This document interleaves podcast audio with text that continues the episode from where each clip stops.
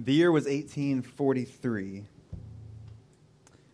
And in New York and Massachusetts, a man named William Miller began to go throughout the region and preach. As people heard William Miller preach, they began to really like what he had to say, and he developed a little bit of a following. And that following turned into a movement that eventually reached about 100,000 people fanatically following William Miller, and they called themselves, obviously enough, Millerites. And William Miller began telling his followers, telling all the Millerites, that he knew that Jesus was about to come back to earth, that Jesus was about to return. And he told them that it was going to happen sometime in the range of March 21st, 1843, and March 21st, 1844. Which, as far as doomsday prophets goes, he's given himself a lot of leeway, a lot of slack. And so, as this year went on, the people began to be more and more fanatical and emphatic about these teachings of William Miller to the point where they start, started to think, you know what? If Jesus is about to come back, I don't need any stuff. And so they just got rid of all their stuff. And they said, if he's about to come back, I don't need to work. And so they quit their jobs and they quit tending to the fields and they quit worrying about anything because they thought that Jesus was about to wipe everything out and they were going to disappear. And then, of course, came March 22nd, 1844. But not before. Some people were so fanatic that they believed that they could pinpoint the exact moment that Jesus was going to come back. And I know I've told this story before, but I love it, and you'll hear it more times than this in the course of my ministry. They began to climb to the top of their houses and leap off their houses, thinking that they could time the exact moment that Jesus was going to come so they could be first in line to the show to get snatched up by Jesus. And of course, it just ended with a lot of pain. So March 22nd comes, and Miller comes before his congregation and says, Hey, guys, had to be an awkward day. Turns out it wasn't this year. But fair or not, my friends, because I know now with definite certainty that Jesus is going to return on October 22nd, 1844. And the people thought, whew, boy, glad I didn't jump off my roof yet. I needed to save that date for later. And then comes October 23rd, which historians now call the Great Disappointment. There's always been chaos and confusion and just a lot of weirdness around this very important thing that we believe as Christians that one day Christ is going to return to make all things right and all things new. And it makes sense because this is the, the pinnacle of what we believe. That we believe that everything that we do and everything that we are is because one day, for anyone who puts their faith in Christ, not only are we forgiven of our sins, but we have this promise that we have an eternity with our God, and that one day Jesus is going to come to earth again and he's going to make everything right and everything new and wipe away all of our tears and pain and sickness, sorrow, sadness, and sin. That was a lot of S's, but they're all going to be gone, right? And it's an amazing thing. And so, of course, we would want to know the when and why. But while the timing and specifics of Jesus' return are uncertain, there are a couple things that are not. One is that he will, that it's a promise that we have in Scripture that he who began that good work isn't going to complete it on the day of Christ Jesus, and he will come and make everything new. But we also know for certain that we have work to do until he does. And so we're going to continue our look through the book of Luke as Jesus teaches us about the kingdom of God. And we're going to see Jesus teach us where our priorities and our focuses should lie as his people until kingdom come. Until the day when Christ returns, we have a job to do. And Jesus is telling his disciples in this passage that they need to stay focused on what matters and not be distracted by the things that we can't know or understand. And so we're going to be in Luke chapter 17 verse 20 through 37. It's a little bit of a chunk this morning, but hang with me as we read God's word. It says, Being asked by the Pharisees when the kingdom of God would come, he answered them. The kingdom of God is not coming with signs to be observed, nor will they say, Look, here it is, or there, for behold, the kingdom of God is in the midst of you. And he said to his disciples, The days are coming when you will desire to see one of the days of the Son of Man, and you will not see it. And they will say to you, Look there, or look here. Don't go out or follow them. For as lightning flashes and lights up the sky on one side or the other, so will the Son of Man will be in his day. but he first must suffer many things and be rejected by this generation. Just as it was in the days of Noah, so it will be in the days of the Son of Man. They were eating and drinking and marrying and be given in marriage until the day when Noah entered the ark and the flood came and destroyed them all. Likewise, just as it was in the days of Lot, they were eating and drinking, buying and selling, planting and building. But on the day when Lot went out from Sodom, fire and sulfur rained from heaven and destroyed them all. So will it be on the day of the Son of Man is revealed. On that day, let no one who is on the housetop with his goods in the house not come down to take them away, and likewise let the one who is in the field not turn back. Remember Lot's wife. Whoever seeks to preserve his life will lose it, but whoever loses his life will keep it. I tell you, in that night there will be two in one bed, and one will be taken and the other left. There will be two women grinding together, one taken and the other left, and they will say to him, Where, Lord? And he said to him, Where the corpse is, there the vultures gather.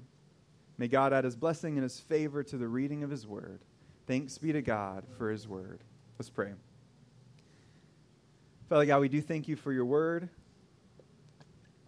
and the clarity that it often brings when we pay attention. But God, you know that we are not always good at paying attention.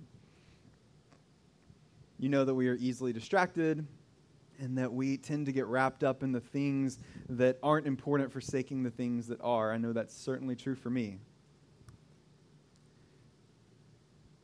So, God, today as we read these words of Christ, help us to see them as a reality check and a wake up call to put our focus where it matters until we see our faith made sight. Until that moment where all that we work for will be revealed as Jesus comes to make everything right and everything new. God, you know it's, it's frustrating for us at times. You know that it can be difficult for us to wait, certainly when we, we don't know how long we have to wait. But God, remind us that time and space are in the palm of your hand. And that you work out everything in the fullness of time in the exact moment that it needs to be. And so help us to trust you with the details we don't know and to serve you in the ones that we do. And help us to be good and faithful workers going and loving you with our heart, soul, mind, and strength, and loving our neighbor as ourselves until the day when you make it all new. So speak to us through your word. And we ask all these things in the precious name of Jesus. Amen. The very first we'll call it a date. It was kind of sort of a date, but the very first date like thing that Stephanie and I went on was this group outing that she invited me to. So we, we met, we talked. I told her I wanted to hang out with her, I got her number, all that kind of good stuff. But it was very clear that she probably was a little uncertain about someone such as myself. And so she invited me to this group shindig with a bunch of her friends. And it was probably warranted. I don't know if I've told you this before, but there was an actual prayer meeting by some of Stephanie's friends when they found out that we were dating because they were very concerned about her because of me. So that was weird. But so we go on this group outing with some of her friends to see the third Lord of the Rings movie.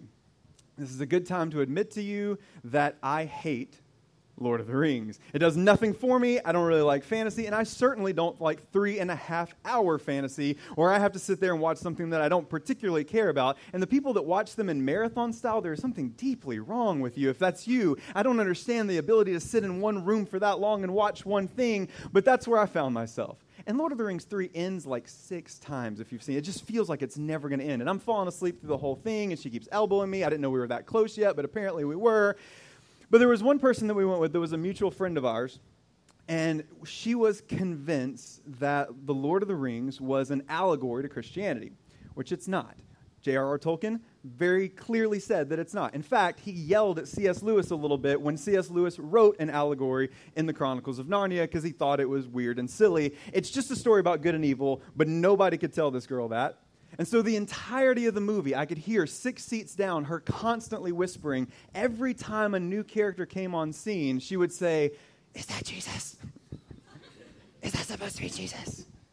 This one, is he Jesus? The whole movie, so three and a half hours with all of these ridiculous characters, a goat walks onto the stage and she's like, Is that one Jesus? Because she couldn't figure out which one was supposed to be the type of Christ in the movie, and none of them were. But there are a lot of times when Christians are like that when it comes to the coming of Christ. We sit down with our newspaper or with the news on TV or with Twitter in our hand or wherever you get your news from, And you see events that are taking place in the world, and we think about things that are going on, and we start saying, Is that Jesus?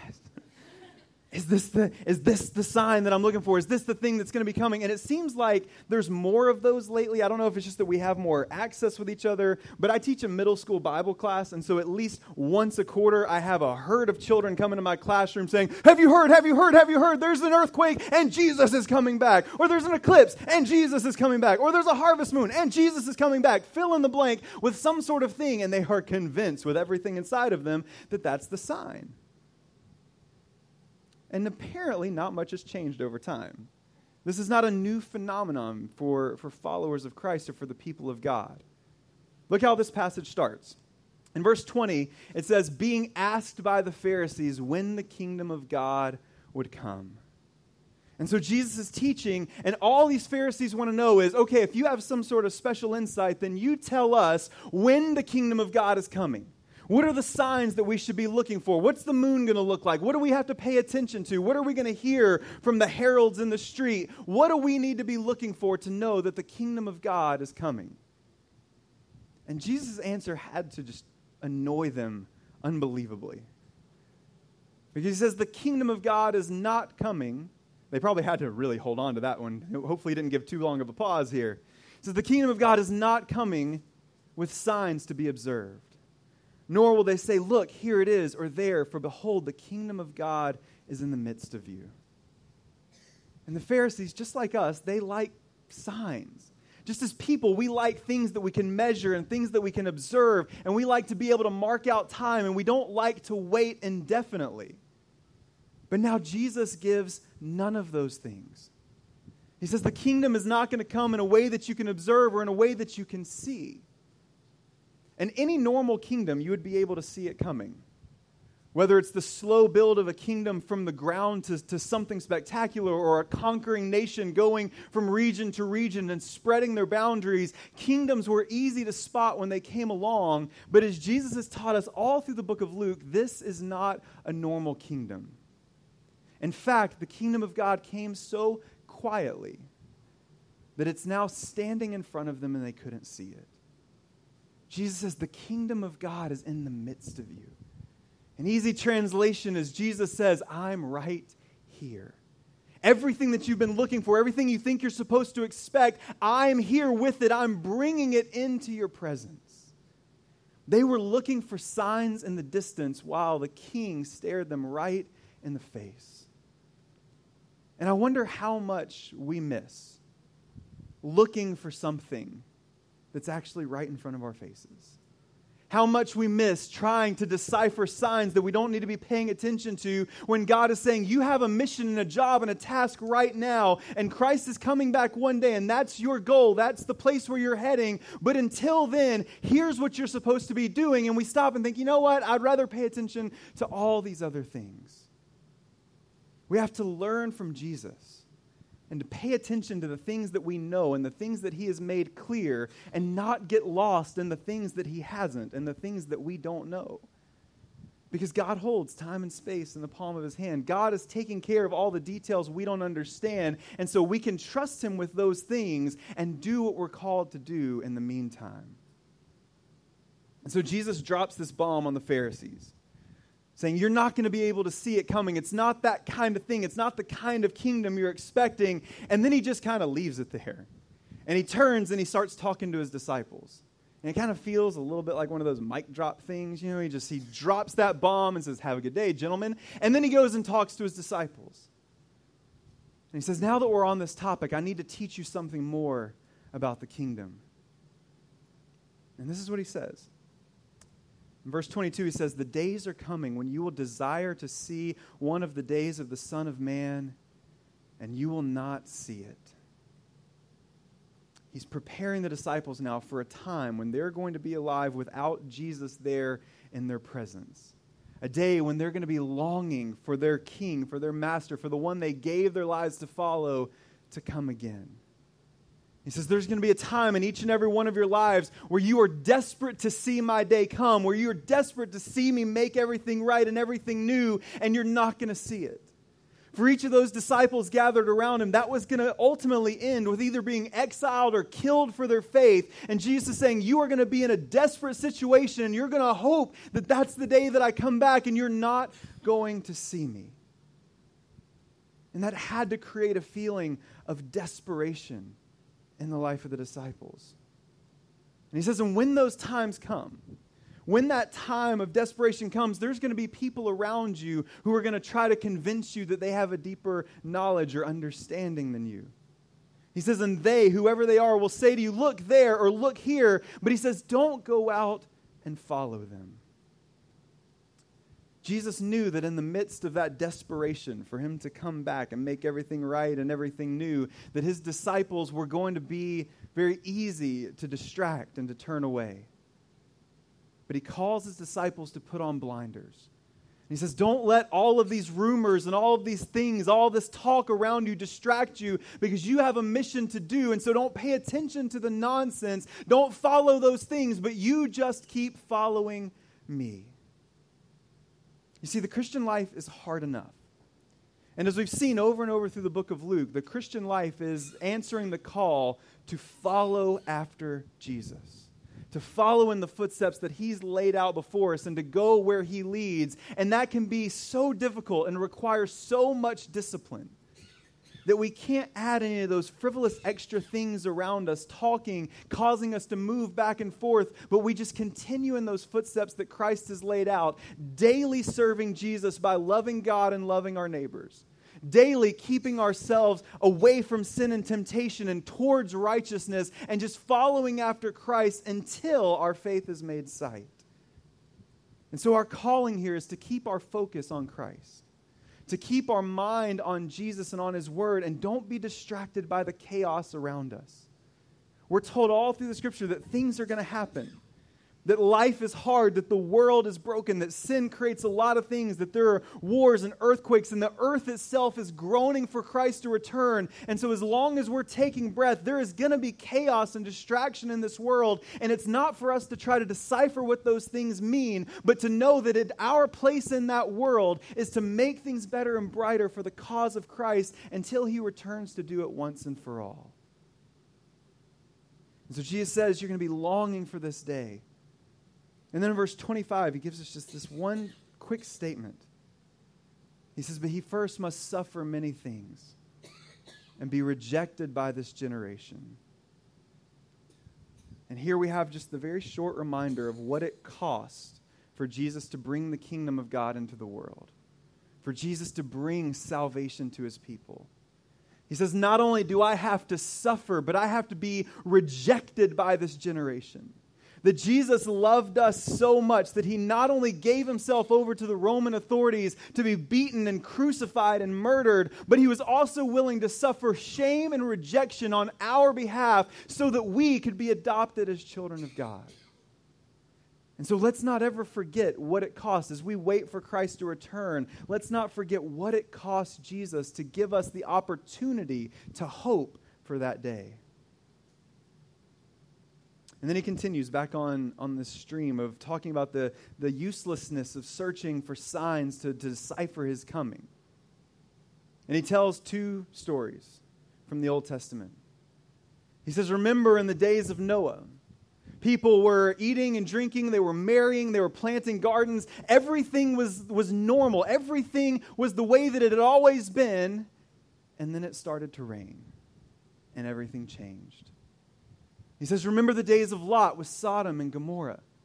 And the same thing was true there. They were just eating and drinking, they were marrying, they were being given in marriage, they were planting their crops, they were living their lives, they were working their jobs, and then it started to rain. A little different rain, but it started to rain, and all of a sudden everything changed.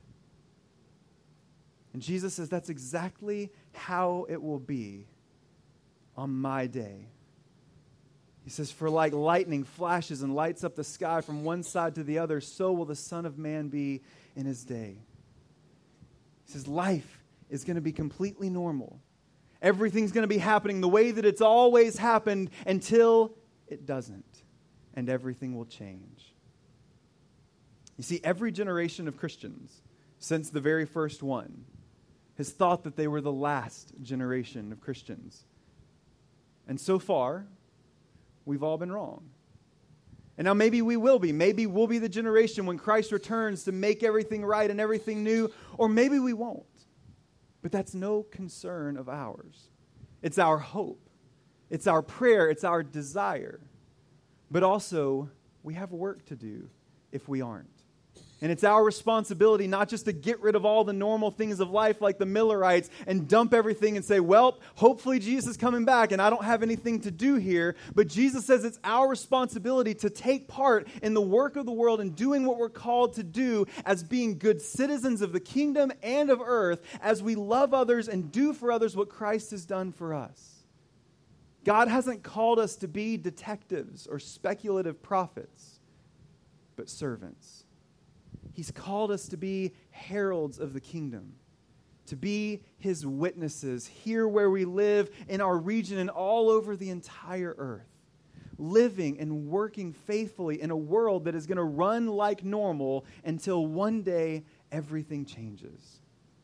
And so we can't be distracted with our, with our maps on the wall and trying to figure out how all of our charts line up, but it's our job to pay attention to those around us and see how can I use my life as long as I have it, and how can I use this breath that God has given me as long as I can take another one to glorify God and to do good for those around me. So, how do we do that? How do we live as people waiting in a world that's longing for redemption. We see that in this next chunk of Scripture. And the first thing that we should do is to be sure that we know Christ personally. In verse 34 and 35, Jesus tells these stories about people. He says, I tell you, in one night there will be two in one bed, one will be taken and the other left. There will be two women grinding together in the field, and one will be taken and the other left. And the purpose of Jesus saying this here is to make sure that we realize what salvation means and how we find it. Because, not to be flippant with a topic so heavy as this, but close only counts in horseshoes and hand grenades. And there is a temptation for people, especially, I think, living in the American South, to believe that we can be a Christian by proxy or by proximity that if I know somebody, if my grandmother, if my parents, or if somebody important in my life, you know, they were a follower of Jesus, and so if I stay around them enough, maybe I can catch it like a like a cold. And so maybe if I'm close enough to somebody who loves Jesus, then that'll count me in. Or maybe because of where I live and because Christianity is kind of part of the language and the culture here in the American South, that I'm, I'm just a good old Christian person and maybe that counts me in. Maybe I can get in by proxy or proximity. But that's not how this works. The Reformation Study Bible points out that just closeness to someone who, who follows Christ is not the same as following Christ. See, we're called to kingdom life when we put our faith in Jesus. When we see Megan and Logan and Sean baptized this, this morning, we're going to be witnessing them being brought into the family of God. And we're designed to live communally. We need each other, and it's our responsibility to be with one another and to care for one another and to invest in one another's lives. But Christianity starts with an individual commitment where God meets us where we are and calls us out of our lives, and we make that dedication to follow after Jesus. And so, yes, we are called into a kingdom, but we're called individually, and all of us have to have that personal walk with Christ. We all have to take those steps to follow after Jesus individually.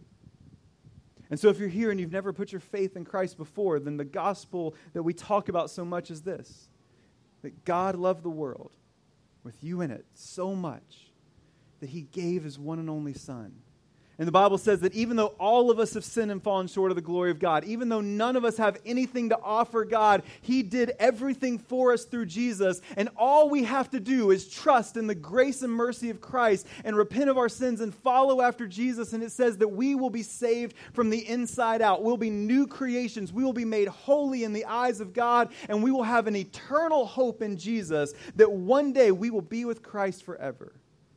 And if you've never trusted in that truth before, if you've never been through the waters of baptism, please don't leave this place today without talking to me or one of our pastors or our community group leaders about what it means to follow after Jesus into salvation and to be baptized. Because that's where it starts.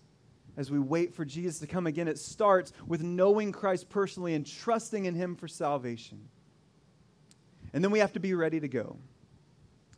We live in a world with bucket lists and to do lists and collections where we're just trying to take in as much as we can, be it stuff or experience. We all have lists, maybe in the back of our minds, maybe there's something written down of all the things that we want to do or accomplish or see before we die. And those things can be good and those things can be fun. But we also have to keep them in their proper place. Jesus says in verse 31 on that day when he comes again, let the one who is on the housetop with his goods in the house not come down to take them away. And likewise, let the one who is in the field not turn back. And he says, Remember Lot's wife. As he tells the story about Lot and his family being delivered out of Sodom and Gomorrah as those cities are destroyed, God is leading them out of that place into salvation. And even though they have something much better lying ahead, Lot's wife turns around and longs for what's behind her. And Jesus, don't be like that. Don't hold on so tightly to the earthly things, to the worldly things, that when you finally get to see eternity right in front of your eyes, that you say, That's nice, but what about? And turn back. Jesus says, Take what you have, take what you've been given, use them for my glory. And then when it's time to leave them behind, let them go and leave them behind because I have something so much better for you. What we have ahead of us in Christ makes all the things that we value so highly look very small. Paul said, Everything that I once held dear, I now count as loss compared to the glory of knowing Christ Jesus. And so when that time comes, we need to be sure that we're not the kind of people who are caught looking back when something unfathomably better comes. And so that comes, that comes through practicing our priorities right now to recognize all the gifts that we have in our lives as good, but also that we're using them for the glory of God and that they are not ultimate, but they are tools to glorify God until one day we no longer need them. And when that day comes, we leave them behind and go to Christ. And then finally, as we know Christ personally, we're ready to go, then we have to learn to give our life away. Paul expressed to his fellow Christians how much he loved being with them, but how much more he wanted to be with Christ. And he said, I know I have work to do right here with you, and I know that it's my time to be with you now, but one day I'm going to get to be with Jesus, and that is going to be far better. And so for me, to live is Christ, and to die is gain. As long as I have breath, it's all going to be for Jesus. It's all going to be for His glory. And then one day I'll breathe my last and I will be with Christ and I'll receive my reward. When it comes to all these looking for signs and trying to guess dates and figure out when Christ will come, there's a certain element in all of us, and we do this for kind of self preservation. It comes out of this desire to know how much longer do I have to do stuff, and can I go ahead and, and lay all of this down and just hope that Jesus comes and takes me out of my work, or takes me out of my suffering, or takes me out of my difficulty? But the reality here is that as long as you and I are here, our life does not belong to us. We talked last week about what stewardship is when it comes to our finances and the fact that our material goods, anything that we have, all of that belongs to God and we're just caretakers, we're just managers of it. And the same thing is true about our lives, about who we are and all that we have, even down to our jobs and our families, everything about our lives. They don't belong to us, they belong to God, and He's given us this time to be good stewards or caretakers of what He's given us. And it's our responsibility to use our lives for the glory of Jesus, for the good of the kingdom of God and of the church, and for the well being of our neighbors. That we do everything to glorify Jesus. That we use our lives to love our brothers and sisters in Christ and to do what the early church in Acts chapter 2 was doing, making sure that we were caring for other people and then to leave this building, to leave this place, and to go out into all the places that God has us placed in our lives, and to serve and to care for and to use our lives for the good of those around us so that they'll see our good works and glorify God and trust in Christ Jesus. Until that day comes when Jesus makes things right and make things new, when Jesus redeems us once and for all, it's our responsibility to love and to work and to serve and to give and to proclaim the good news of Jesus Christ. And so we should be like John at the end of the book of Revelation, daily praying, even so, come quickly, Lord Jesus.